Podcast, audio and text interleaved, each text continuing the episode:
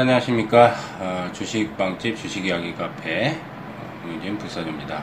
7월 5일 수요일 장중 주식 등방송을 시작하겠습니다. 이제 미국장은 독립기념일로 이제 휴장 어제 됐습니다. 오늘은 이제 뭐 미국 시장의 영향은 뭐 전혀 받지는 않고, 아침에는 이제 좀 하락 출발을 했고, 코스닥이 어제 좀 상대적으로 많이 빠졌죠.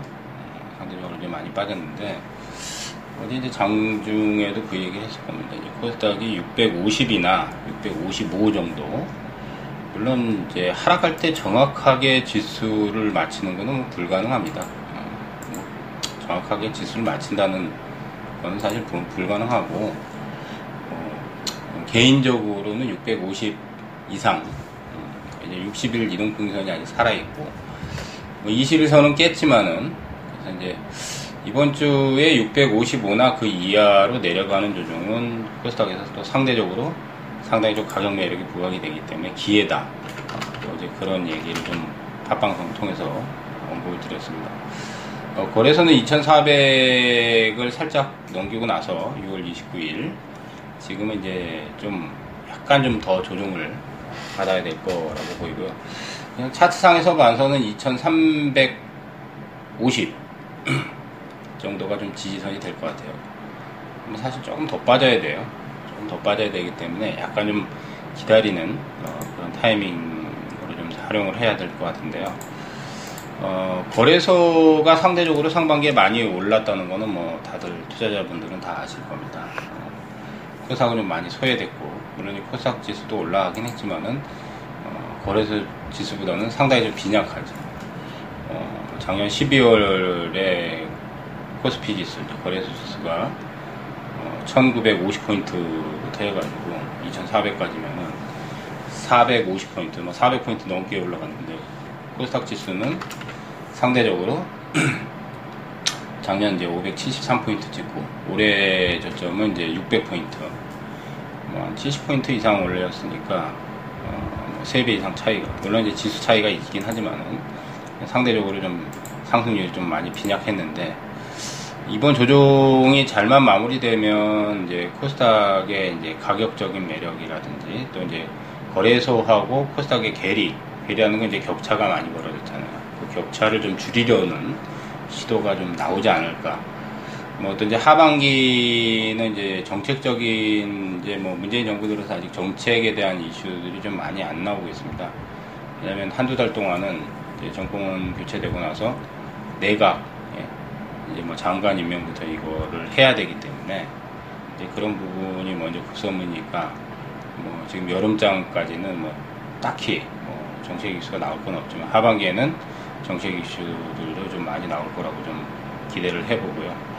먼저 이제 뭐 정부에서 얘기 나오는 거는 이제 4차 산업에서 이제 내년까지 1조 5천억 정도를 편성을 해서 집중 투자를 하겠다는 얘기가 일단 나왔죠. 이제 하반기에는 IT주에서 이제 뭐 4차 산업 관련주, 특히 이제 성장성이 좋은 개별 중소형주들의 흐름들을 좀 기대를 해봐도 되지 않을까 생각이 되고요. 오늘 이제 뭐 특징적인 부분은 보니까, 테슬라 모터스에 납품이 들어가는 MS 오토텍, 모델 3 양산 수혜 기대감을 이제 오늘 상한가가 나왔는데, 테슬라 쪽에 납품이 들어가는 거는 이제 우리 산업이 사실 이제 많이 납품이 들어가요. 근데 이제 한 2, 3개월 전부터 이미 시세가 많이 나서 역사적으로 좀 39,000원까지 이번 저기 전달부터 올라갔거든요. 이제 뭐 단기 고점 나왔는데, 전기차 관련해서는 이제 얘기 팟방송에서 많이 했습니다. 2차 전지 쪽이 사실 이제, 전기차의 가장 큰 수혜고요. 그 외에 이제 뭐 부품을 조금 납품하는 것들이 이제 우리 산업, 지금 MS 오토텍이 이제 테슬라하고 부품 공급을 했다는 얘기가 나왔고, 성창 오토텍이, 전기자동차 핵심 부품 인버터. 그러니까 그 안에 들어가는 이제 뭐 핵심적인 부품을 몇 개씩 이제 그 테슬라 쪽에 납품하는 기업들이 이제 시세가 터지는 거 보니까, 그동안 이제 전기차에서 2차전지, 에코프로라든지, 뭐, 솔브레인이라든지, 동신샘, 이런 이제 소재나 전지, 2차전지 관련주들이 좀 중기적인 상승 파동을 많이 탔는데, 상대적으로 좀 못 올랐고 소외됐던 종목으로 이제 순환을 하는 거 보니까, 소외된 것 중에서 이제 수혜, 핵심 포인트는 이제 수혜를 받아야지. 중소 개별주들은 메이저급의 수혜를 받아야지 시세가 터져요. 이제 지금 봐서. 대부분 이제 뭐 반도체라든지 OLED라든지 뭐 장비주들은 뭐 삼성이나 SK 하이닉스나 LG나 이쪽에 이제 납품 거래처들이 대부분 많단 말이에요. 이제 외국 기업은 이제 뭐 테슬라 모터스가 이제 가장 메이저고, 그런 쪽에 이제 납품이 들어가거나 이제 공급 계약이 체결되면 이제 수혜를 많이 받는데, 이제 납품이 들어가다 해서 당장 매출의 파이가 커지는 건 아닙니다. 하지만 이제 초동기에 들어가다가 이제 점점 늘어날 수 있는 물량들이 있으니까 이제 기대감이 많이 반영이 되는 거죠. 이제 그런 쪽에 수혜 기대감이 있는 것들, 당연히 이제 시세가 상반기에 많이 난 것들은 수혜 기대감이 있어도 아마 상승폭은 제한적일 수밖에 없고요. 그동안 이제 상반기에 못 올라온 것들 중에서 이제 종목 공부들, 종목 발굴을 좀 많이 더 강화를 해야 될 것 같습니다. 지금 이제 흐름 봐서는. 물론 지금 오늘 뭐 몇몇 종목 상한가 터지고 급등 나왔다고 해서 이게 뭐 전반적으로 다 확산이 되는 건 아니지만, 조짐은, 그러니까 지금 오늘 말씀드리고 싶은 게 조짐, 코스닥의 약간의 조짐은 이제 조금씩 보인다는 걸 좀 말씀을 드리고 싶어서 방송을 얘기를 하는 겁니다. 그러니까 조짐이라는 거는 뭐 당장에 이제 주가 흐름이 크게 폭발적인 시세가 안 나더라도 뭔가 약간씩은 좀 이렇게 조짐이 좀 분위기가 조성이 된다. 이제 그런데 그동안 개별주들이 보면은 폭발적인 시세를 내는 종목들이 2, 3, 4월 달까지는 아주 폭발적인 시세를 내는 종목들이 한 3개월 동안 많았어요. 코스닥도 이제 뭐 5월 달까지는 그런 데로 올라갔으니까. 근데 이제 5월이 지나고 나서 이제 6월부터 본격적으로 이제 조정 장세가 된 거죠, 사실. 한 달 가까이 이제 시세가 안 나고 하다 보니까 개별적으로 이제 순환이 거의 막히는 상황인데, 이제 7월, 아직 뭐 중반은 안 됐지만 7월 중반을 지나면은 뭔가 조금 조짐이 좀 나오지 않을까. 조심스럽게 좀 전망을 좀 해봅니다. 지금 이제 개별주. 특히 이제 거래소 쪽은 대형주 섹터들이 워낙 잘 올라왔기 때문에, 뭐 지금 삼성전자, 삼성전기, SK하이닉스는 계속 신고가 랠리를 6월달까지 펼쳤잖아요. 지금 7월 돼서 조금 주춤하고 있지만은, 그 외에 이제 뭐 IT 관련주 거래소 쪽에서 뭐 LG 이노텍이라든지 LG전자 이런 것들도 전달까지는 굉장히 좋은 시세 흐름들을 많이 냈습니다. 근데 이제 많이 올라온 것들은 좀 쉬어가는 분위기고, 그동안 이제 못 냈던 종목들, 그리고 거래소는 지수가 또 450포인트를 올려놨기 때문에 약간 좀 조정이 조금, 저는 개인적으로 조금 더 들어와야 된다, 그렇게 좀 보는, 한 2, 30포인트 이상은 좀 더 들어와야 된다는 입장이거든요.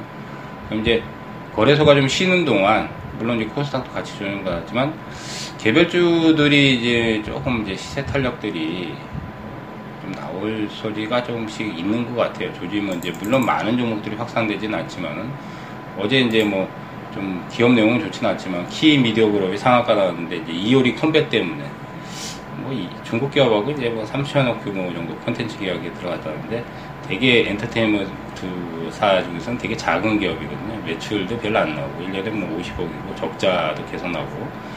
근데 이효리 하나 가지고 사실 수천억대 계약을 했다는 게 조금 이해는 안 가지만, 어쨌든 재료빨로라도 이제 그렇게 기업 내용이 썩 좋지 않은 것도 이제 뭔가 이제 명분이 큰 것들이 시세 폭발이 나오는 거 보니까, 그나마 조금 조짐이 이제는 개별주에서도 조금씩 나올 수 있지 않을까.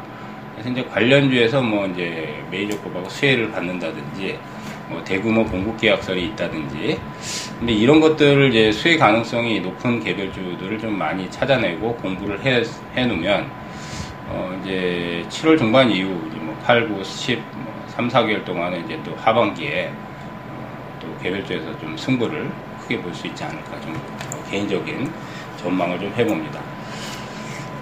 어쨌든 조짐은 지금 조금 나오고 있다. 오늘 이제 핵심 포인트는 그겁니다. 650포인트대 코스닥의 저점 가능성 타진하고, 그다음 이제 상대적으로 많이 오른 거래소보다는 코스닥이 하반기에는 조금 더 이제 키맞추기 전략으로 상대적으로 조금 이제 상승 탄력도를 좀 붙일 수 있는, 뭐 아직은 좀 아니지만, 그다음 이제 개별주에서 중성주, 특히 이제 작은 시가총액 작은 것들 주목을 해야 될 시기가 좀 점점 가까우고, 이제 이런 종목들은 저희 이제 카페 주식방식 주식이야기 카페 오시면은 많은 종목 자료들이 있습니다.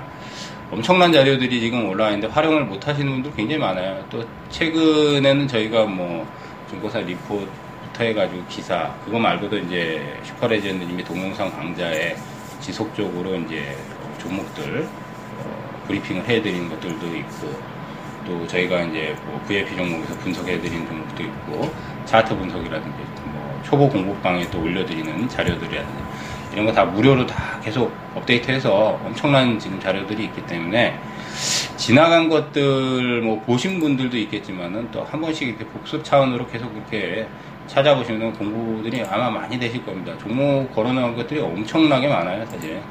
또 이제 지속적으로 빵집 리포트도 올려드리면서 저희가 또 이제 VIP 클럽하고 문자 리딩까지 같이 병행을 하니까 많이들 오셔가지고 종목 공부하시면서 하반기 좀 대비를 하셨으면 좋겠습니다.